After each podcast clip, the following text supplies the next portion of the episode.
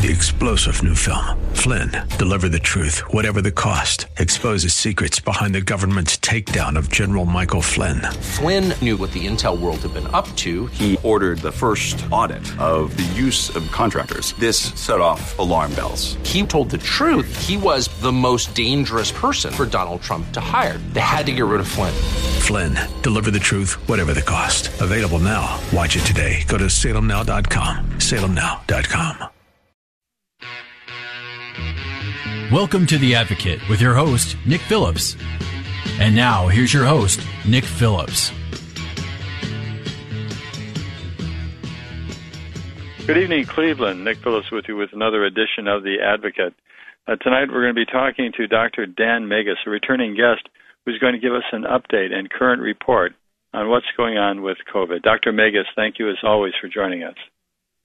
Well, thank you very much. I appreciate you having me. It's always a pleasure to uh, to, uh, to to discuss this and uh, see what we can do to help uh, instruct the uh, the audience on what's going on and what they need to think about in the future.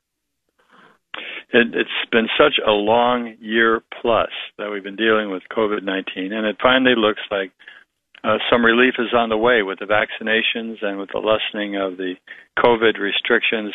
Uh, if you could tell us what what's going on now with um, the vaccinations, how are we doing, and what are we doing toward opening up? Well, there's lots of good news coming up. Uh, we're one year and four months into the pandemic in the USA. There's 32 million cases, 580,000 deaths. And Ohio itself has 1 million cases and 19,400 deaths. Uh, so it, there's no question about it. There, uh, it's been a long one year, and um, uh, a lot of people have suffered from it, including those people who have had the disease and the COVID and actually recovered from it.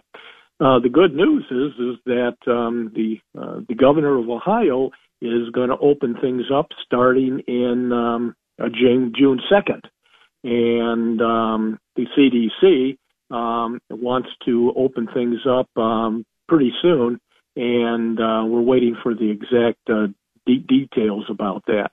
Um, however, even though we're opening it up, even though it's clear the case numbers and definitely the deaths are way down, uh, we're still we're still um, we're still getting some people that are are, are ill. Uh, so we do have a long way to go yet. Um, we those people who are fully vaccinated can relax a lot of the, strict, uh, the, the restrictions, but those that are not vaccinated still have to be careful. Uh, they have to get vaccinated, number one. Number two, they've uh, got to be careful in the meantime, staying away from people wearing a mask. Uh, keep in mind there's this surge of this Brit- Britain variant strain, the B1117, um, which is about 60% more transmissible. And more people definitely need to be vaccinated. There's no question about it. Um, we've got um, at this point in the U.S., about 59% of people have got at least one dose. I believe it's around 43% in Ohio that got at least one dose. So that the vaccination rate is helping tremendously, and that's a, what's allowing people, at least those ones are fully vaccinated, to open up and do things with less restrictions. Now, number one, uh, what is um, fully vaccinated? Well, for the uh, Moderna and the Pfizer, that means two weeks after your second dose.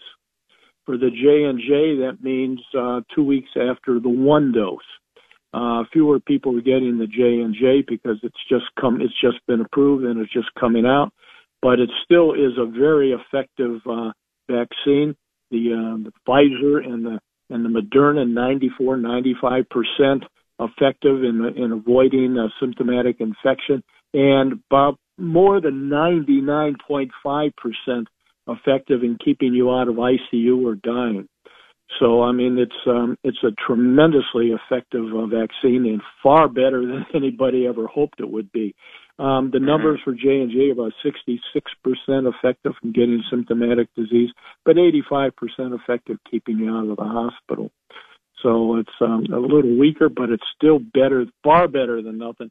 And if that's what's available, and you only want to get one shot, for those people who it's um, uh, don't have the time and to, to arrange it or don't have the facilities and transportation back and forth, it's really a godsend to get one dose and then you're then you're pretty set.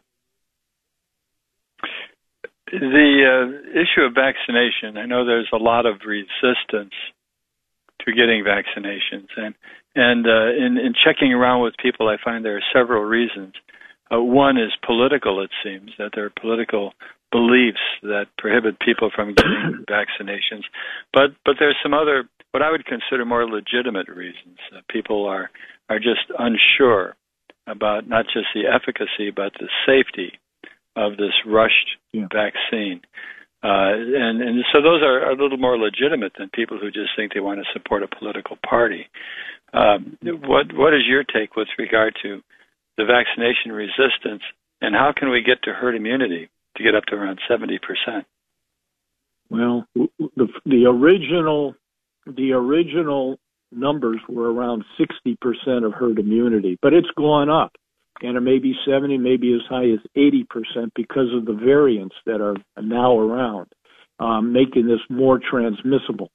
Um, the children, um, Pfizer has just recently uh, decreased their uh, their age and got approval to give 12 to 15 year olds the vaccine, and that's important because children are 24% of our population.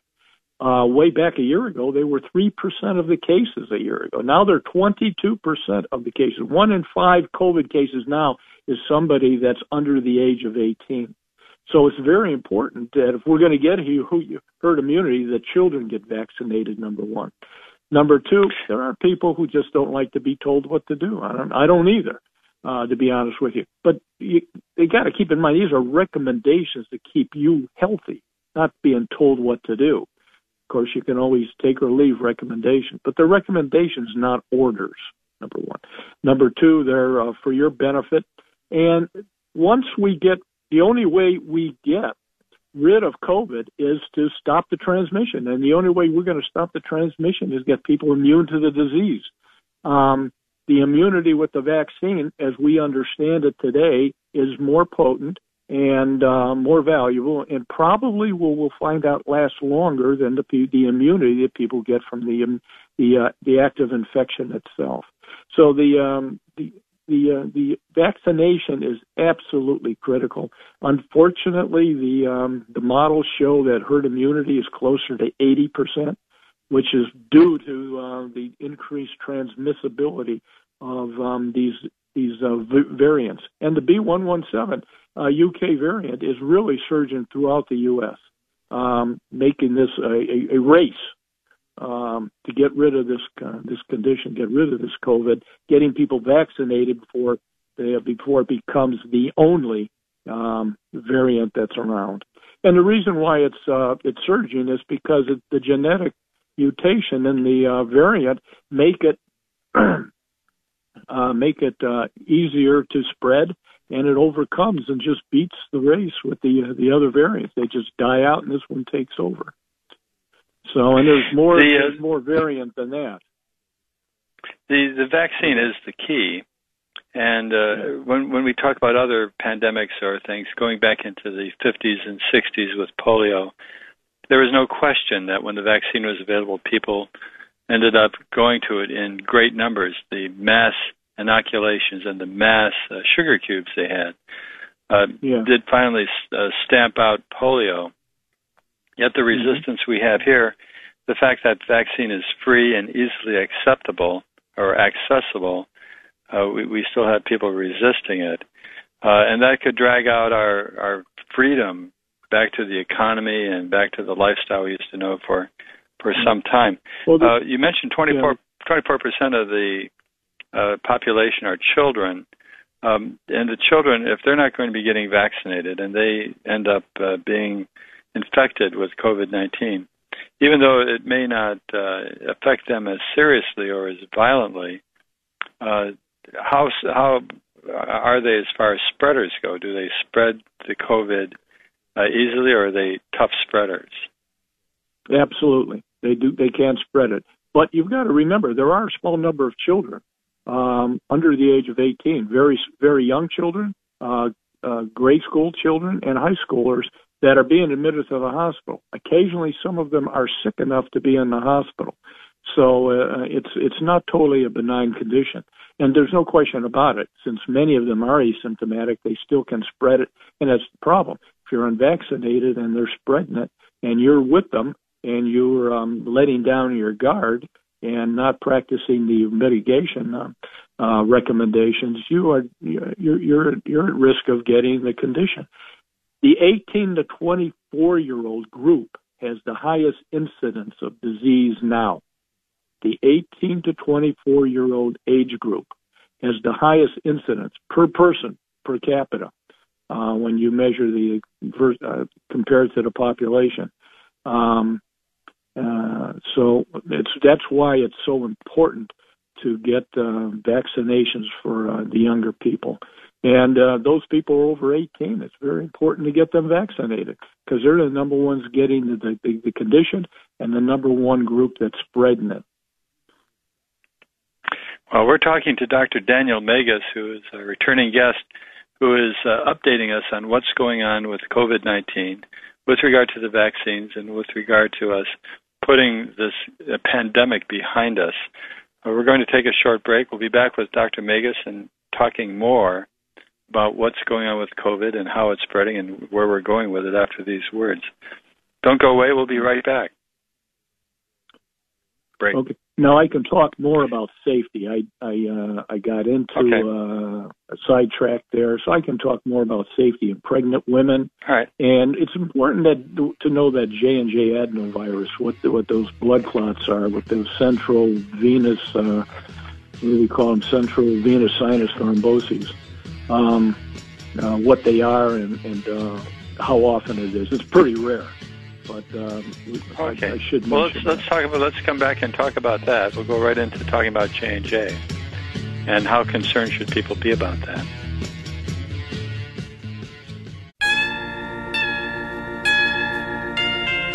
And now, back to the advocate with your host, Nick Phillips.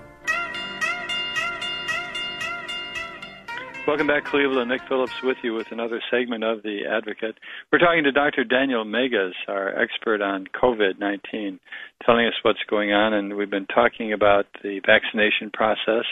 And, uh, Doctor, again, thank you for joining us. Thank you for having me. Now, you know, when we were talking uh, last segment about the vaccinations and the vaccine, sort of the question uh, that's posed is the question of safety, and we we think about the Johnson and Johnson vaccine that was put on hold for a while. A uh, couple of questions: What was that all about? And most importantly, now that Johnson and Johnson is being distributed again, is it safe to get Johnson and Johnson vaccine opposed to any of the other types of vaccines? Yeah, basically yes. The Pfizer Moderna um, and especially in the younger people, um, about 50, 60% have muscle aches and pains, fever, low grade temps, things like that. Um, the older people, um, over 60, 65, very, uh, very, are far less likely to have symptoms of Pfizer and Moderna, but they're all mild and, moderate, nothing severe. Now the J and J, on the other hand, had to be stopped because people were getting strange blood clots. Uh, they were finding that they were getting low platelet levels and a hemorrhage problem. At the same time, you're getting a paradoxical clot in the brain, in the cerebral, uh, in the uh, central nervous system, what they call cerebral venous sinus thrombosis. What is that? Well, some people will remember when Hillary Clinton, back about five or six years ago, uh, slipped, uh, clunked her head, and a cup two or three Getting weeks later, she found out she had yeah. to she had to have yeah she had to have emergency surgery because she had a cerebral venous sinus thrombosis in the back of her brain, uh, leading to a emergency surgery that saved her life. Um, we're finding this happens with the J and J, and it seems to be very similar to a condition called thrombotic thrombocytopenic purpura, which seems to occur uh, in a rare number of people after they get some kind of virus condition, but they're genetically predisposed to get it. It's a rare condition. It's very, very rare. Uh, number one. Number two, it's identical to a condition that's rare when you give people heparin for venous thrombosis in the hospital, or if you're giving them heparin to uh, prevent thromboses in the hospital if you have hip and knee surgery. Rarely a patient will drop their platelets, start to uh, to bleed, but at the same time they get these blood, strange blood clots in the central nervous system, and uh, they can be life threatening. Um, what they did is to stop the uh, the um, the uh, distribution of the vaccine to study uh, exactly what's going on and to define the problem. And uh, once they define the problem, there's treatment for it. So uh, so that's why they they uh, restarted giving the vaccine out. It's very rare. I think there was 28. My last count a couple of days ago, 28 count uh, cases of this with the J and J after nine million doses are given around the world. So 9 million people have gotten it, and only uh, 28, 28 people have gotten this unusual, rare form of blood cerebral and central nervous system clotting. That's like three per million. So it's very rare. If you do get it, there's treatment for it, and um, it, it can, uh, it, it, the treatment can be life saving and is. Um, so that's exactly how, how, why let me ask, they how, how long? How long after the injection of the J and J vaccine. But yeah, two so to four weeks. It's it's not it's not to stand by at delayed. the inoculation station and wait. Yeah, it's a you go home. Yeah, so delayed response. Yeah. How how certain are they that there's a connection between the vaccine and this condition, since it uh, is so well, rare? Is it more of a genetic yeah. thing, well, or they're pretty certain. Well, it's pretty certain because the AstraZeneca is the adenovirus vector and the uh, J and J has the adenovirus vector, and they both have the same uh, rare condition. Uh, you don't see it with Pfizer, you don't see it with Moderna. Uh, we're not sure exactly what it is. There's some German groups uh, studying the problem. There's the J and J vaccines got over a thousand different proteins in their human proteins that come come out of the production of the vaccine, and there's some suggestion that the the, the, the preservative EDTA uh, may be um, uh, allowing some of these proteins to leak in the central nervous system, causing an immune response and the clotting. There's no question about it that the people probably have a genetic predisposition. It would be nice to know who those are, but again, it's one out of 350,000 people. It's per, very, very rare, and you, you're not going to be able to do uh, studies on 350,000 people to uh, try and catch the one that's going to get it. So um, right, right. Well, well, the question sort of begs the question: if you happen to, for some reason, know that you were you had a predisposition, uh, would it behoove you to then take either Moderna or Pfizer, and would, if you would that you protect did, you if from you that had, reaction? If you have a predisposition to blood clotting in the first place, maybe it would be a good idea to uh, get the um, the Moderna and the Pfizer. But the usual blood clots, the usual predisposing factors that we see causing thromboses in the arm, the leg, and the pulmonary emboli that we see in the emergency rooms, that's not related to the same process that we're seeing here with this uh, J and J um, cerebral venous thrombosis. Um, it has to do with a PF4 uh, uh, platelet antibody that's produced autoimmunity uh, autoimmune wise, and um, that's the key that shows it's related to that, that condition I call TTP and the, the rare heparin-induced thrombocytopenia that uh, that occurs rarely in the hospital. So that's a totally different pathophysiology. The uh, the predisposing factors to the usual blood clots are totally different. There's a totally different mechanism. And if you have a predisposition to get blood clots or have had one, maybe you want to get them Moderna and Pfizer. I can't say for sure it's going to be any safe. Uh, it's going to make a difference. Um, uh, it, it, I just can't say that. Now, there's no question about it. The uh, the people who do have a tendency to get thromboses in the arms, the legs, the pulmonary emboli, or have had them already in the past, if you catch COVID, you're more likely to get thromboses all over again. So you definitely want to be vaccinated. This should not be a deterrent to tell people, oh, I'm afraid of the vaccine. You're far worse off if you get the COVID, if you have a tendency to get blood clots. Mm-hmm. You're far worse with the, the, the, the disease than you are with the vaccine. Now, there's no question. There's another thing. What about pregnant women? And I've known pregnant I was women ask about pregnancy, afraid right. to get it. And uh, there was a 35,000 study that uh, found it in with the um, uh, the the messenger RNA, Moderna and Pfizer, that the in the, tr- the third tr- trimester it's 100% safe. And uh, there's no evidence that there's any um, uh, untoward reaction that occurs more than the average uh, in in the population without the vaccination.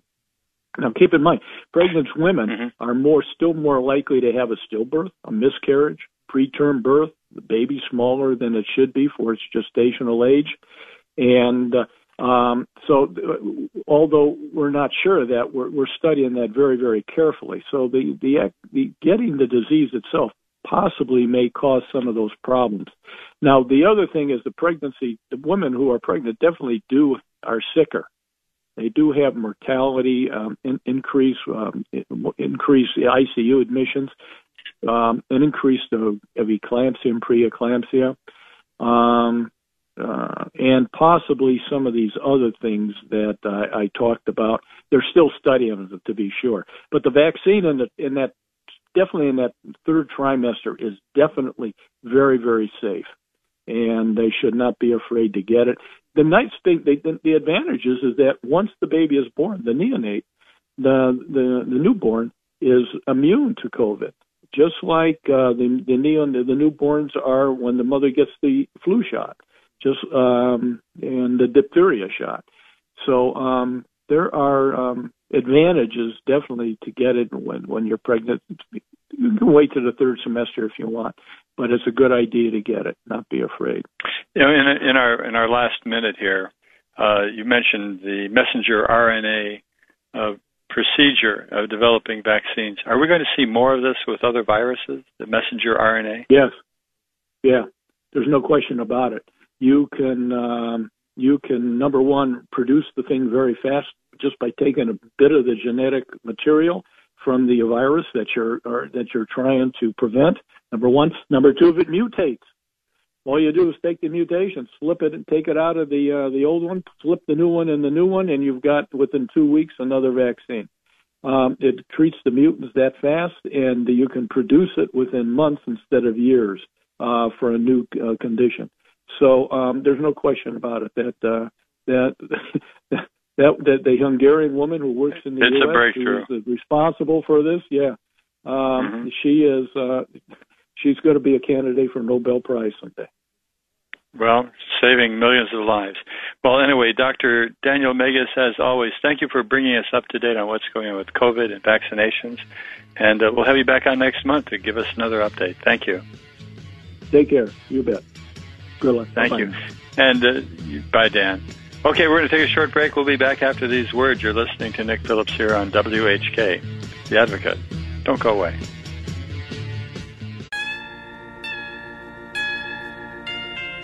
And now, back to The Advocate with your host, Nick Phillips. Welcome back, Cleveland. Nick Phillips with you with another segment of The Advocate. Uh, we're going to welcome a returning guest, Dr. Nika Kabiri from uh, the University of Washington in Seattle. Uh, Nika, thank you for joining us. Thanks for having me back. You know, we, we had you here a couple of um, months ago, back in February, actually, uh, talking about your specialty at the university, and that is called de- decision science. Um, and and why we had you on then, and why we have you back on again, is to figure out why do people who uh, seem to be well thought uh, and they're intelligent make such bad decisions.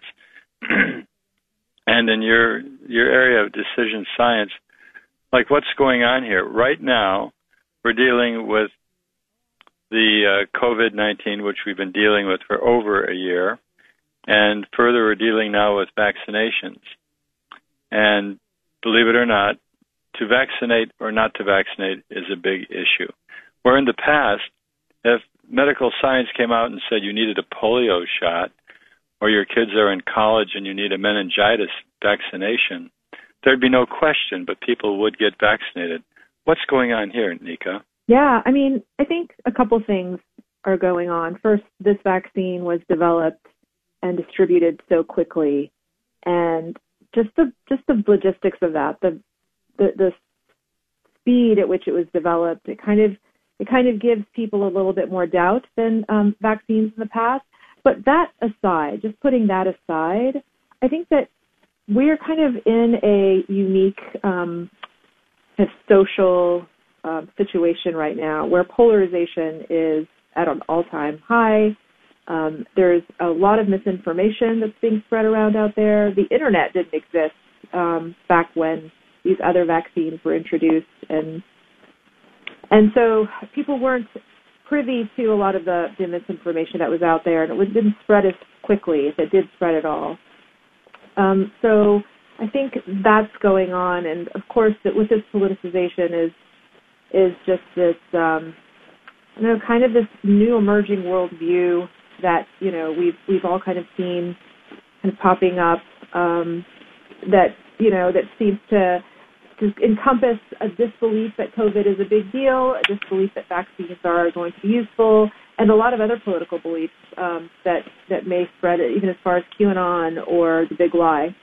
So there's kind of a, a, a mm-hmm. different mm-hmm. kind of worldview emerging. Well, as you're explaining this, one of the things coming to my mind is I remember years ago in prior presidential elections, going back to the 80s and 90s, there was always reference to the silent majority. It, it seems like people are less and less remaining silent. It seems like people are freer to uh, voice their opinions now, and I think that's adding to the fact that if we are polarized, having a vocal population is making it more difficult to become unpolarized. Uh, have we lost our Have we lost our silent majority? I think what we have is and they have an opportunity to speak where they didn't before. And I think that's where the internet comes in. Is it silence is kind of in some respect it's a choice, like you can choose to be silent. But then in other respects you may want to speak up or you want may want to share what you think, but not have the um, the tools or the the uh, ability to do it. And with social media, anyone can really just kind of get online and become philosopher, a thinker, a thought leader, an expert by claiming to be one.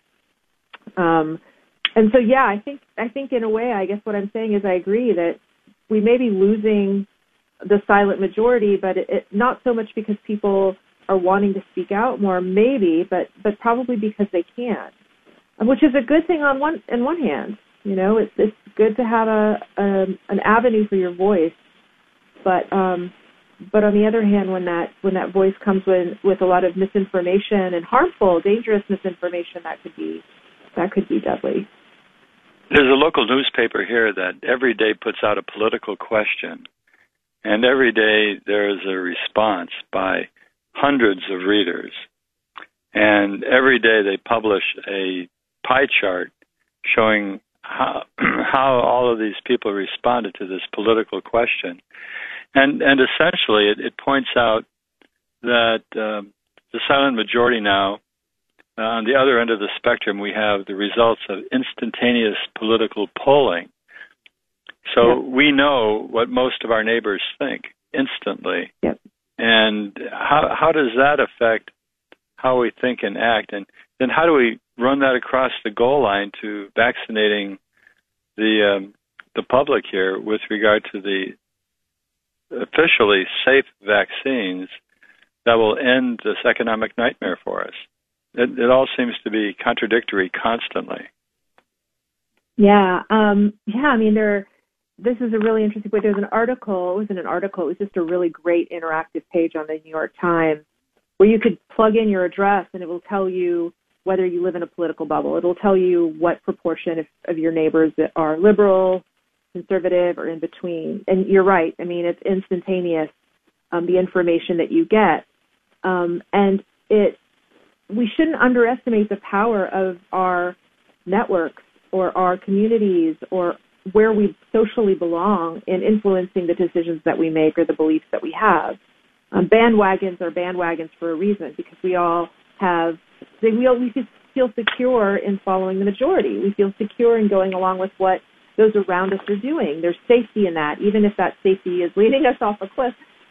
You know, we're, at least we're with the group. Um, and I think there there's something to be said about knowing what other people think, or at least believing that you know what other people in your community think that could have a very profound impact on your beliefs. Whereas when that information wasn't available in the past, and you were just speculating, and there was just kind of a lot of just a lack of knowledge, um, it it's a lot less likely that you're going to, you know, hop on any bandwagon because you don't really see one. And technology Before changed the- a lot of things for us, and that's that's Well, well it, it has. yeah. But but I'm I'm concerned because it raises another issue. Uh, is is the fact that you know be before we had scientific proof or at least uh, scientific acceptance of the fact that the world was round, uh, everybody was sort of a, a flat world kind of a person. And if you had instantaneous polls before Columbus, uh, you would see that yeah, every you know, 99% of the people believe the world is uh, flat. So that that puts us in a situation that one we can lean and look toward very believably to the results of polls and find comfort where people are basically sharing our opinions. But it doesn't address whether or not those opinions are correct or not. We we end up still facing the truth and trusting the source for that truth. And uh, even now, with with regard to the 2020 presidential election, uh, we hear the term "the big lie," that the presidential election was conducted within standards and it was actually not stolen. Yet there are a number of people who believe that there are a lot of invisible or secretive votes that do not measure up to the standard of evidence that we lawyers would look toward. So, uh, Right. what, what are the average people to do when they're confronted with truth and trust on one side, and that is starkly ringing against what the belief is of most of your friends and neighbors? What is one to do? Yeah, and when you're when you ask that question, do you mean how is one to stay aware of what the truth is? Which opens another question. Yeah, we, we can never discuss all of this stuff in one one interview Yeah, it's because every complex. every time we so many facets to it, uh, and um, the, the the question is deep down in our inner soul where we we talk to ourselves with our own running monologue of of personal consciousness. Uh, we're we're questioning these things, and we find it's very easy to exchange what everyone else is doing for our belief and just go along with it Mhm. and not be hassled. Don't bother me. Let's just if that's what they want to think, let them think it, and off we go. But you give up the right to know the truth, and maybe the fact that we need to know the truth, and then maybe there's a feeling creeping in to our culture that we don't need to know the truth. We just need to know what most people think is the truth. But Yeah. I, I think we're going to take a. sh- It's time to take a short break. Hold on to all that information.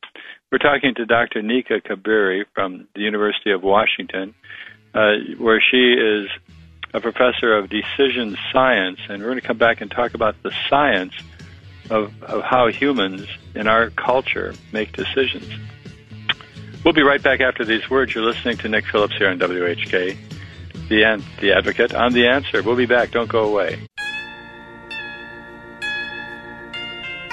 And now, back to The Advocate with your host, Nick Phillips. Welcome back, Cleveland. Nick Phillips with you with our final segment of The Advocate for tonight. We're talking to Dr. Nika Kabiri from the University of Washington, where her specialty is decision science. And before we go any further, Dr. Kabiri, tell us what is included in decision science. I think we all make decisions. We all know what science is, but what are the components that make up your specialty? Right, right. So decision science is really just the study of the, the process of decision making, and there's um, there are multiple disciplines that inform that. So you know, behavioral economics is kind of a very hot, popular discipline um, where they you know they study psychology and the impact of psychology on decision making. So I, I borrow some from there. But there's also a lot in sociology, you know, the study of norms, norm enforcement, institutional analysis, um, and rational choice theory, um, game theoretic models that explain social phenomenon, things like that that um, I also employ.